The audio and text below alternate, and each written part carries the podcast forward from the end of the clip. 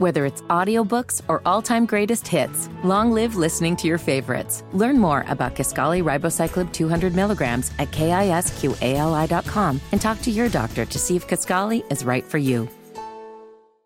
Who better to lead us off than Rece Davis? I know, man. Starting right off with the big dog. We're, we're.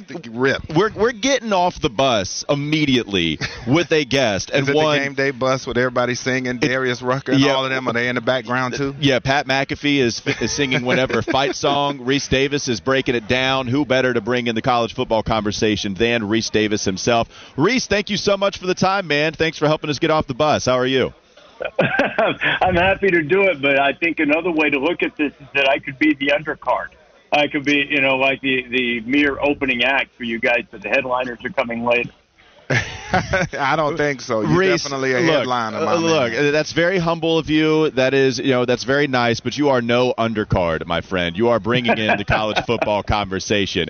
And so, real quickly, just with this Army Navy game, where does this event rank for you among all of the college football games that you've been a part of in your career? This one obviously is very special. Where does it rank for you every season?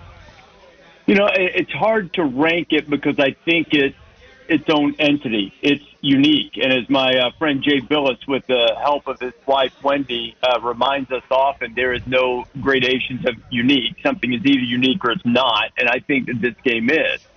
Part of it is because of the daunting prospect of what lie in front of the men who will play the game tomorrow. The other sort of the history and the nostalgia of uh, both service academies and what they represent in terms of of protecting our freedom as a country.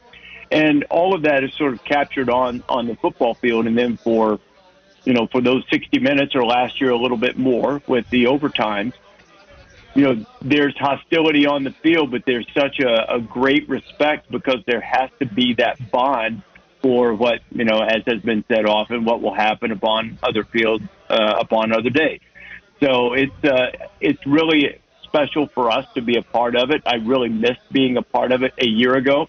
And to bring it to a place where they haven't hosted Army Navy before, which is also so rich in American history, just seems like a really natural fit. And I know that uh, Robert Kraft, Bill Belichick, the entire uh, crew of people who work to make this happen are very excited and um, and proud to have hosted this. So this is a great thing for our show, and we enjoy being able to showcase both uh, the Corps and the Brigade uh, on that on this morning in December, where they get to be the standalone game and you know not get not get lost in the wash of conference championship games or other rivalry games or something like that. This deserves its own stage, and we're proud to uh, help shine a light on that. Rece Wes Bryant here, and then talking about that stage and with college football being with all of the spread offense and all these points and throwing the ball all over all over the field. 105 rushing attempts last year in this game. We know this is going to be all about running and playing defense. How much do you enjoy this as a purist, where it's just straight running and straight physicality in this game? It's uh, it's fun to watch, man. It is like uh, like taking a step back in time. And to both of their credit, uh, both of them looked into tweaking their offenses a little bit this year and had some degree of success with it, particularly Army. Although in the I think in the most recent game, Army won yet again under uh, Jeff Monken without completing a pass. You know that's one of the things that I think about you know about Jeff as a coach. And this was also true of Ken Niumatalolo when he was the head coach at Navy, and I think will be true of Brian Newberry as he as he's taking over in his first year at Navy. They adapt and they run these offenses because it, it levels the playing field and gives them an opportunity to win. Um, you know, Ken Niumatalolo uh, certainly uh, probably should have been hired at Arizona. You know, at one point he would not have run this style of option there. If Jeff Monken gets a job, he wouldn't run this style of offense but it gives him a great chance to win, and it is so much fun to watch because it, you know, a lot of us grew up with this, or at least some version of this type of offense, and to and and to watch it, watch the intensity, watch the physicality of of the guys is uh, is really cool, and it usually lends itself uh, to being a close game, which we get on most occasions, or at least more often than not.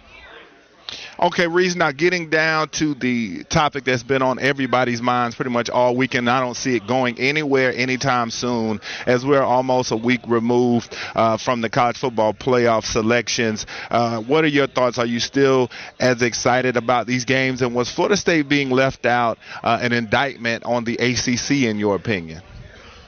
I, you know, I don't think it's an indictment. It's not. It's not a conspiracy. It's uh, you know all of that's nonsense because as I take an aside and take this opportunity, I guess if this were some um, conspiracy led by a cabal, why are Michigan and Washington in it?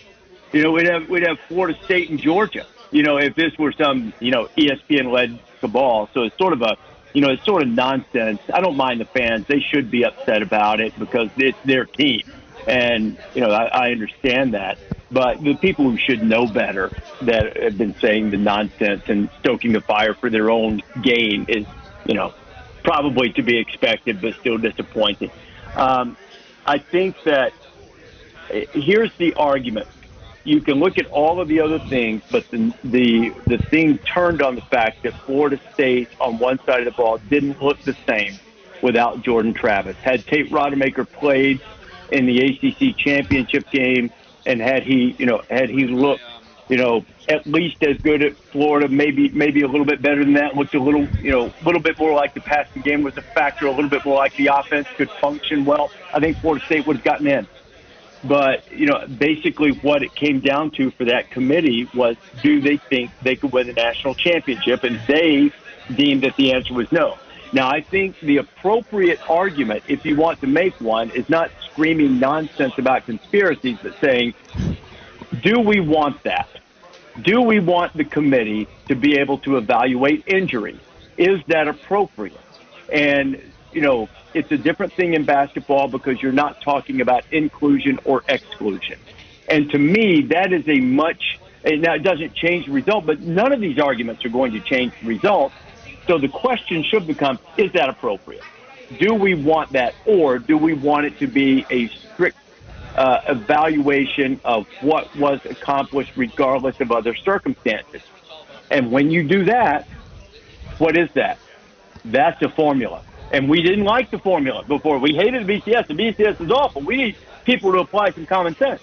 Well, in the judgment and in the protocol of the committee, evaluating injuries fell into the realm of the common sense. That part's not written, common sense, but injury, uh, that that part is written in. So that's the issue. The issue is not about somebody wanting somebody in it. I, I've I've taken offense, not personally, but when people cast this committee as a monolithic group that is incapable of thinking on their own and would take direct orders from somebody or has an agenda against this team or that team. You really think that about Jim Grobe? You really think that about Joe Taylor or Warde Manuel? You really think that? You know, it's kind of it's nonsense. And you know, so that and uh, Will Shields, there there are players and coaches, you know, in that room, and this is the decision they make. And by the way, I'm sure it wasn't unanimous. I'm sure it was heated.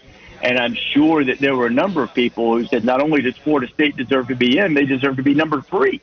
And, you know, it's, it's really unfortunate because this was a different kind of year in terms of playoff contenders. There were more of them.